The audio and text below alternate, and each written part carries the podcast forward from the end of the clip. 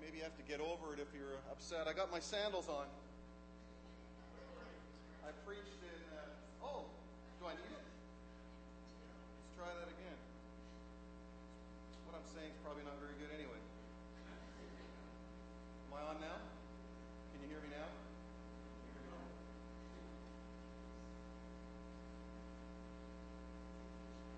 This one? The middle one? Or the top one? Top one. Click. The green light just went on. There we go. That means go. All right. Well, I, uh, I've been at camp, as uh, Pastor Gary has said, for the last couple weeks. And uh, how many of you guys like to go camping and do that kind of stuff? I'm at that stage right now where I just can't wait to get home and actually sleep in my bed and uh, just feel really clean again. But I preached uh, last Sunday in Winnipeg and stayed at my mom's place overnight, and then I had some nice clothes, but I left them there. So uh, I didn't figure it was worth the trip to drive back all the way to Winnipeg with the price of gas here. So anyway, it's great to be here with you guys. Uh, just a quick comment about my family. Uh, my wife Ev and I, we have now been married 25 years just this June. So that's quite a thank you. That's not what I. I, I actually collected on a hundred dollar bet with my brother. He said uh, when I got married that I wouldn't last a year. You know how young brothers are at that point, and I kept coming after him. I said, after 25 years, you better give me that hundred bucks, and he did. So, uh, and if you have a problem with betting, get over it. Uh, my, my daughter, uh, Rachel, is now 20, and she will be graduating this year with a degree in culinary arts and hospitality industry, and uh, she just got engaged about three weeks ago. So I'm, uh, yeah. Some of you know that first experience. Sarah is 17, and she is going into her final year of high school, and Andrew is 15, entering into high school. So life is uh, busy and the wallet is always open. And it's going to stay open for a while, I think. But yeah, life is good. Listen, I, am just so excited to be with you folks this morning. And uh, when Pastor Vern mentioned to me that you guys were going to be doing a, uh, a shower after the service and there was going to be food, I just felt like I could talk a little bit about that subject of food this morning. And so the title of my uh, message for you is called Pentecostals Feasting and the Kingdom of God. Now, you guys know that Pentecostals, we all love to eat, don't we? Pentecostals love to eat. And what I'm going to propose to you this morning is that for us as human beings, to eat is more than nutrition. Now, let's start with nutrition though. All of us love a great meal, don't we? Most of us, when we, uh, when we cook or when we go out to eat somewhere, we go and we want to have those taste buds. We want to have them uh, nurtured. We want to, we have a, we have a desire, we have a craving, and you want a particular kind of food. Uh, I'm not a great world traveler, but I like to get around to different places. I like to try different kinds of foods, and the, ex- the exploration of food is really, really wonderful. However, uh, here's my thesis for you this morning. Listen, to eat is more than nutrition. How many of you guys love to go out for dinner all by yourself and sit in that restaurant staring at a napkin? To eat is an experience. To eat is relational. To eat is to experience one another. And that's what I want to try and propose to you guys uh, this, this morning. Let's talk a little bit about this concept of eating and hospitality very briefly from the first century, from the time of Jesus. If you take a look at the first century, hospitality industry is just emerging.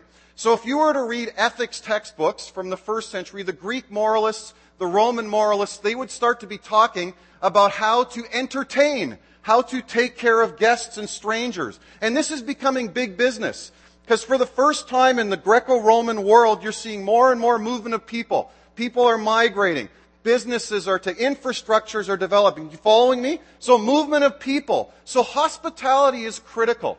And there's about four or five kinds. I won't take time to delineate them all in great detail, but these various kinds of hospitality that were emerging. Public hospitality. People are coming and going. Commercial hospitality is just starting to take place the inns, right? How are we going to entertain strangers And starting to make a business out of these things. There was temple hospitality at this particular point. So people would go from whatever religion they were a part of, they would go to another city, they would worship, they would go and worship their God, and they would visit the shrines, but the people there would take care of their worshippers. Okay? So you had to make sure you, you provided for them and sent them on their way. Business, worship, all this was intertwined. As this goes on, though, one of the things that's really emerging is the need for public hospitality. And the reason is simple. You don't have to be a brain surgeon to figure this out. If you look at places that we go today in our world, oftentimes these places would be um, some filthy.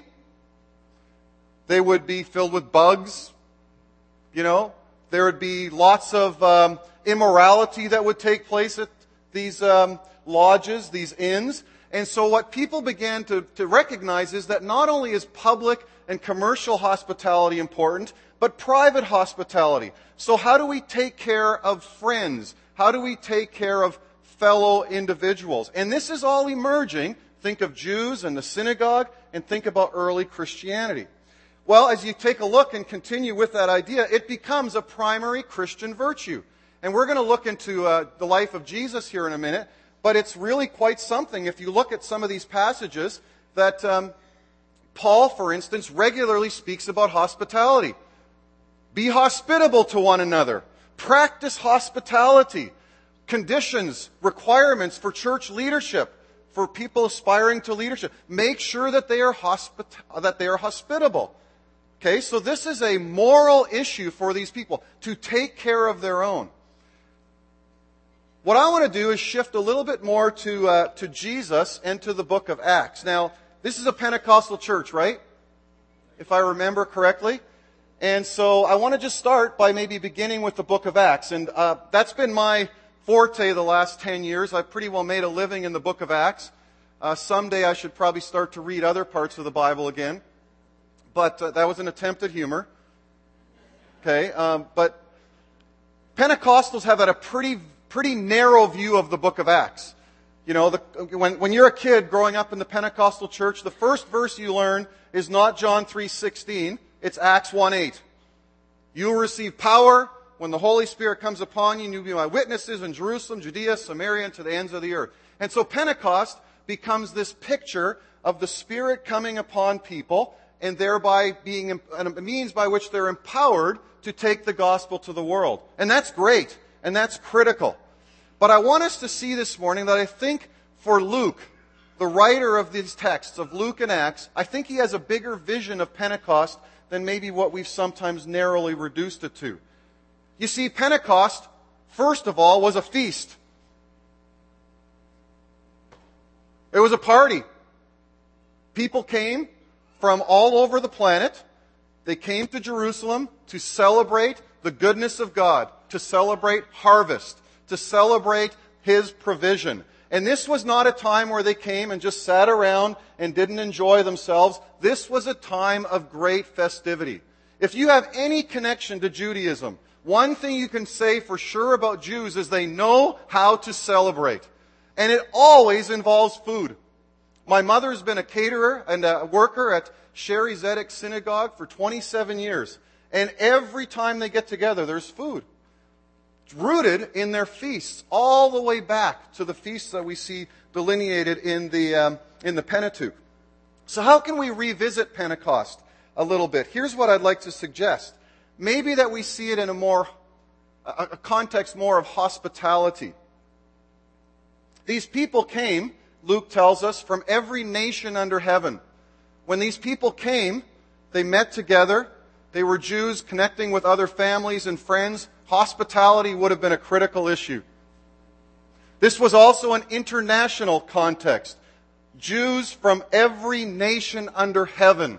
This was God's plan that the kingdom of God would not be simply reduced to a small group of people, to a small ethnicity, to a small uh, race, but the kingdom of God was going to have an international flavor to it. So Pentecost is really a picture of inclusivity. And inclusivity means relational. It means going beyond who you really connect with typically. It means extending yourself and, and learning the other in ways that maybe we haven't before. And I would suggest that as the 120 were waiting in the upper room, that they may have been, as we're told, waiting, praying, studying. You guys know the story? Just pause there for a minute. Hang on with that. I mean, we read Acts 2 and we go, yeah, the Holy Spirit fell on them after 120 days. They didn't know that. Right?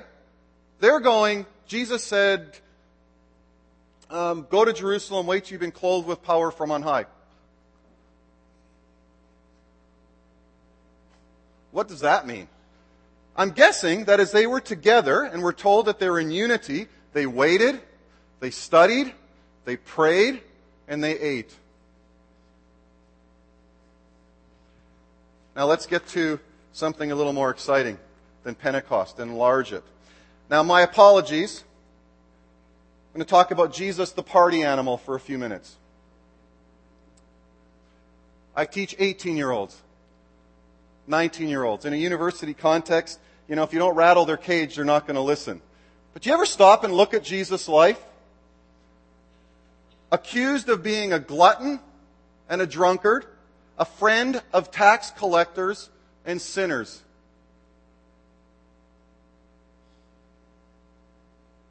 It's maybe not as neat and tidy as we make him out to be. You know, maybe that flannel graph Jesus that we grew up with, who was, you know, always clean and neat and tidy, maybe that's not the kind of Jesus that we see in the, in the Gospels. My proposal is that we see a Jesus who loves to wine and dine. Jesus seems as comfortable ministering in informal settings as he does formal settings. And in fact, if you read the Gospels, most of the time, transformational experiences that people have are taking place not while Jesus is in synagogue, but while Jesus is on the road or in someone's house. And guess what? He's got the lazy boy, okay, metaphorically, he's got his feet kicking up, and I, am sure he's having a virgin rum and coke.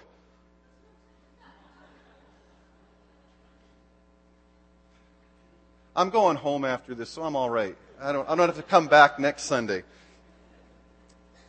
That's another topic. But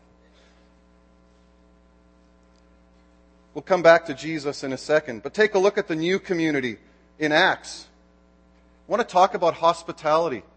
The Spirit falls on the day of Pentecost, and what happens? They immediately start sharing with one another. People sell property as they have need, as people have need. And what probably happened when those first followers of Jesus come together on the day of Pentecost. 3,000 are saved and it's expanding, expanding. A lot of these people are probably not desperately poor, but probably are displaced. So if you know anything about culture at this particular point, maybe a more Middle Eastern culture, so one becomes a follower of Jesus. I become a follower of Jesus. And remember, that criminal just died a few weeks ago. We killed that guy. And you're going to align yourself with him. So for me, to become a follower of Jesus would displace me from my family, which was connected to my livelihood, which was connected to how I made my money. And all of a sudden, here you are, you're stuck. And hospitality was a critical need of the early people of God, that they would care for one another. Talk about outsiders and hospitality. The book of Acts is filled with people like, uh, if you go to the next slide there, Peter, um, hospitality, it's filled with stories like the Samaritans, the story of the Ethiopian eunuch, and Gentiles. I mean, do you guys ever read these stories and, and maybe think about them in terms of hospitality? We don't want to go to those dirt, dirty, rotten, stinking Samaritans. Don't you know who they are? They have their own temple. They worship on their own mountain. We don't have anything to do with them. That's not very hospitable. We'll come to Peter and, and Cornelius in a moment. But Ethiopian and a eunuch, a double whammy. He's doubly ostracized, not very hospitable. So, how does it all work? I'm going to propose to you that we see a great reversal. All right? I'm going to suggest to you that we see Jesus the guest becoming Jesus the host. And here's what I want to kind of allow to perk in your mind that this might become a model for us. You see, in first century society, when a guest would come to your home, it was your uttermost duty, and the moralist talked about this. It was your duty to make sure that this person was cared for, to wash the feet, to make sure that the person is comfortable, to make sure that the person, person is nourished, to make sure that the person gets good rest, to make sure that the person is entertained. And ultimately, when that person leaves, to make sure that that person is refreshed and ready to go on the journey. Jesus regularly goes to people's homes. And the expectation is for these people that when Jesus comes, he will be the guest. And those that he meets will be the host. They will provide for him and send Jesus away refreshed. That's the way the culture works. That's the way our culture in many ways works as well. Same kind of idea. You don't send guests away hungry. They drive away and they go, what kind of, what was that all about? We were there from 3 in the afternoon till 10 o'clock. We didn't get anything to eat. I'm not going back. Okay? This was part, and the, and the moralists were talking about this. But notice the reversal. And I'm going to show you only a few stories this morning. And these people, some of them are doing the right thing. Martha! Martha! You remember the story? Why are you fretting? Martha. Martha's doing what a good host is supposed to be doing. The problem isn't with Martha. She is following her culture to a T.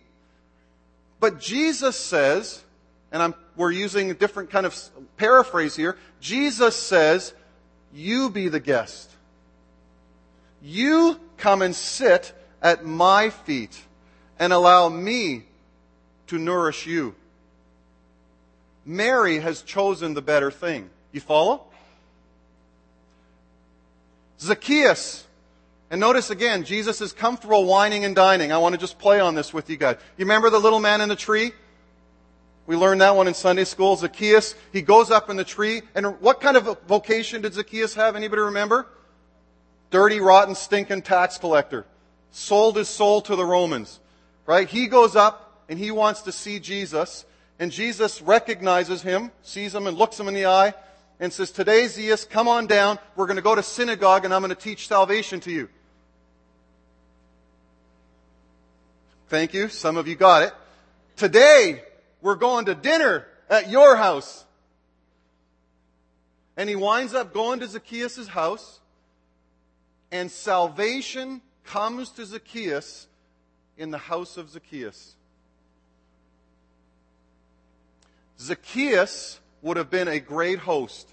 But somewhere during that evening, Jesus would have flipped the situation in that Zacchaeus' attention would have been so focused on what Jesus is saying and doing that it allowed for a transformational experience to take place.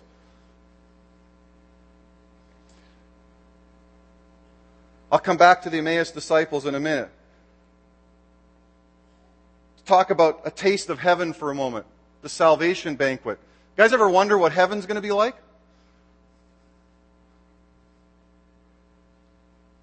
Read the Gospels. You know, when I was a kid, first thing was of most importance was that we get there and that I didn't sin three minutes before Jesus came because I'd missed the rapture. Right?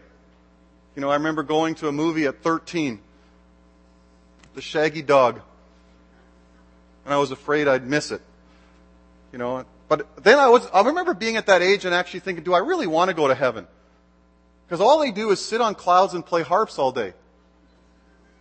You guys remember some of those images? Right? But what's heaven going to be like? This, the scriptures don't tell us very much. But I, I think there's some things that we can, that we can grasp onto. Heaven's going to be a party. It ain't going to be boring. And given the diversity of human beings, given that God calls all human beings into the kingdom of God. All cultures, all kinds, all races, all ethnicities. I just have this hunch, I have this feeling that when we get to heaven, we're going to be learning a lot about each other, and that's going to include some food. And, you know, I mean, we can have all kinds of fun. Maybe you'll never get sick. I, I could go forward. Well, I'll leave that. But think about that. And you, you look at some of the parables that Jesus tells. Parables that talk about the great banquet. These metaphors consistently that we hear of what the kingdom of God is like. It's like a big party. It's going to be a feast. We're all going to come together and we're going to enjoy each other. That sounds good. How about sacred meals and hospitality? Let's talk about two scenes in Scripture. Not only is food critical, but food plays a very sacramental role or a sacred role in the way in which we encounter God. Again, allow me to think like 18, 19 year olds do here again, okay? So please don't get offended. Once a month in our churches, Pentecostal churches, we bring down the emblems and we celebrate the Lord's table. And you get a stale cracker and a little shot glass of grape juice. Why are you looking at me so mad? I mean, do you guys ever have that? Like stale, you go, ugh. Give me that juice so I can get it down. And if it's not even enough to get the cracker down, you guys have all had that feeling. Come on, don't look at me like that. Right? Hot day like that, you're, right? Now listen, here's the point. Catch the point. That cracker and that glass of grape juice are way more meaningful than simply nourishing your body. There is an encounter with the living God that takes place through that cracker and the grape juice. There are moments, and you've all felt this, there are moments when I take communion and I'm so focused on God, I have no idea of what's going on around me. It's me and God. However, most of the time, and I think maybe I've trained myself to do this, most of the time when I take communion, my eyes are wide open. I'm looking around. I'm going, this is amazing. Look at all these people here. Look at where they've come from. Look at, look at their status. Look at their ethnicities. Look at the background. This is amazing. This is a picture of the kingdom of God. This is a picture of the beauty of what God is doing on our planet. And I'm celebrating in it. That's pretty good. Course, you know the early church, when they did this, it was a full feast. And conditions today, it's pretty hard to have a meal every Sunday. Though it's a good idea on occasion. I like what you guys are doing. But how about one more? Let me just talk about transformational concept of the Lord's Supper Do you remember the story of Jesus on the road to Emmaus after his resurrection? I wish I had a long time to tell the story, but you remember it? The two disciples are walking home, and this guy comes up to them. You remember who it is? It's Jesus.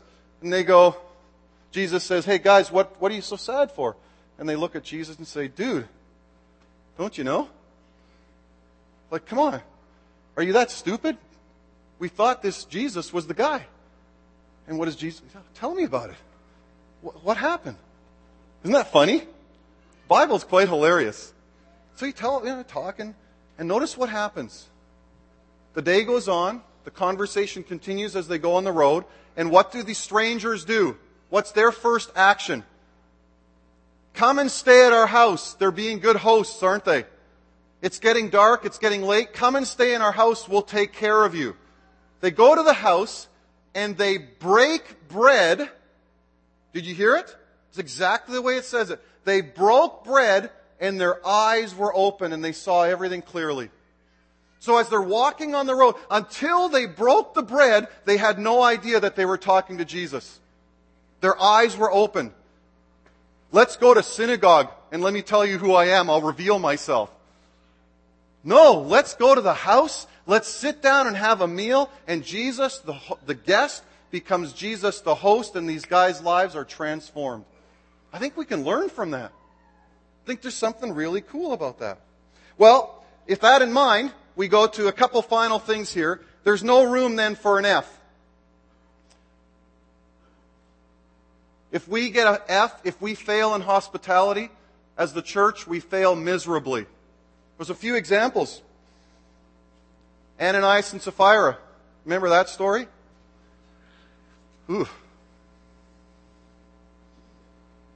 How much you sell the land for? Wrong answer. Boom. Drop dead in Jesus' name.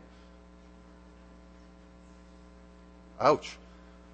A lack of integrity, a lack of responsibility with the people of God. This was a very formative story. The Grecian, widow, the, the Grecian widows, remember this is in Acts chapter 6. The community is growing. The Grecian widows are complaining that they're being overlooked in the daily distribution of food. What did the disciples do? They picked seven men. And if you read it, they're all Greek names. That's pretty good leadership. They pick Greeks to take care of these Greek widows, and it seems like they get it all figured out and they move on. The Word of God continues to increase. That's the end of the story. How about um, Peter? I call it Peter's conversion. I'm not the first to do so, but do you guys remember Peter's conversion? He's called to go to the household of Cornelius. Do you ever notice that story? Cornelius, you know, has this sense, that, this, this vision that he's supposed to call for Peter. Well, yeah, sure. go sends the guys. What does Peter do? I ain't ever sat in any Gentile's house like that and ate anything unclean. Why do you call unclean what I'm making clean? I ain't ever sat in anybody's house like that. This is Peter, guys. Can you imagine if Peter would have remained exclusive? If Peter would have got an F in hospitality? What impact this would have had on the mission to the Gentiles? And in fact, if you look at the story of Acts, what happens is one of the key issues is not the spirituality, a word that I don't like anyway, but not the, the spiritual condition of the Gentiles, but how are we going to eat with them? We're Jews and they're Gentiles. And what was the conclusion of the church? Let's not make it difficult. Let's bring them in. And let's celebrate together. So there's no room for an F. Well, I want to end up with a few uh, reflections here. Here's some things for you to think about. A few ideas. First of all, there's no dichotomy between spirit and flesh. Pentecostals, we are notorious for compartmentalizing our lives. We talk about that which is spiritual and that which is ordinary, mundane. Listen, 99% of our lives are spelled ordinary. We get up in the morning, we shower, we put on our clothes, we go to work, we eat, we come home, we go to bed, we get up in the morning, right? Most of our lives are lived like that. And guess what? Jesus is just as interested in that part of our lives as he is in this gathering right here. Jesus is not interested in your spiritual life. He's interested in your life. In every part of our lives, He wants to be a part of that. He wants to commune with us. He wants us to be transformed wholly in that way. So maybe one of the first things we can do is think about decompartmentalizing our lives. Do you see eating as a spiritual experience? We'll unpack that more. How might we under, enlarge our understanding of Jesus' ministry? Both formally and informally. Just read the Gospels sometime. Just read Matthew or read Luke and just trace the ministry of Jesus. It's mind boggling. Where he goes, who he eats with, who he talks to, Wow. You know, we do that stuff. We go and eat, we talk to people, but this is spiritual right here. Is it? Well, yeah. But isn't that spiritual? Are you following what I'm saying, guys? How about reflecting upon times when God spoke to you through informal gatherings? Now we get the, the rubber to meet the road here.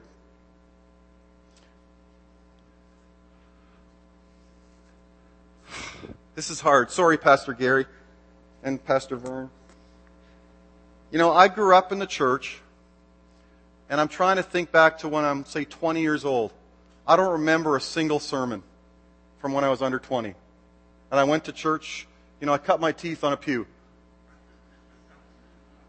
I don't remember a single sermon. Now, let's not talk about stopping sermons, because through all those sermons, the Word of God began to take root in my life. And uh, in stories, hearing them and, and learning them and, and, and just wrestling with them, that, that was critical.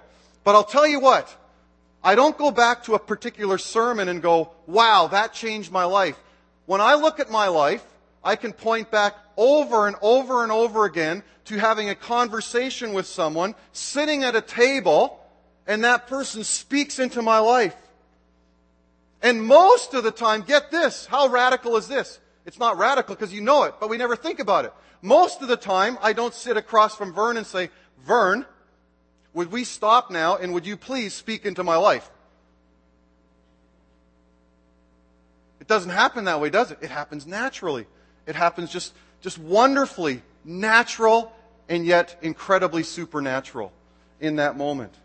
So reflect upon that. Think about how God has transformed your lives. Couple more, real quick. How might you embody the ministry of Jesus through hospitality? So if you can reflect upon ways that God has transformed you at various stages of your journey, through people speaking into your life, through these informal, through hospitable acts, through food celebrations, how might you translate that into how you live the kingdom of God? Where you work, where you go to school, where you have coffee, where you hang out, the team you play on. Are you following me? It's not that hard. It's pretty straightforward. We live our lives that way. And then how then might we live our lives more openly in the body and in the marketplace? Listen, one final thought on that is hospitality here does not necessarily mean that the person is in your home. Do you know people who live in a hospitable way?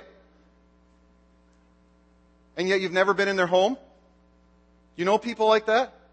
Right? People that it's just like you see them, their eyes light up. Hi! And, and even if their arms aren't open, the feeling is that their lives are open to you. How can we live more hospitably? In the church and in the marketplace. Food for thought. So that's your homework today. I want you to eat well.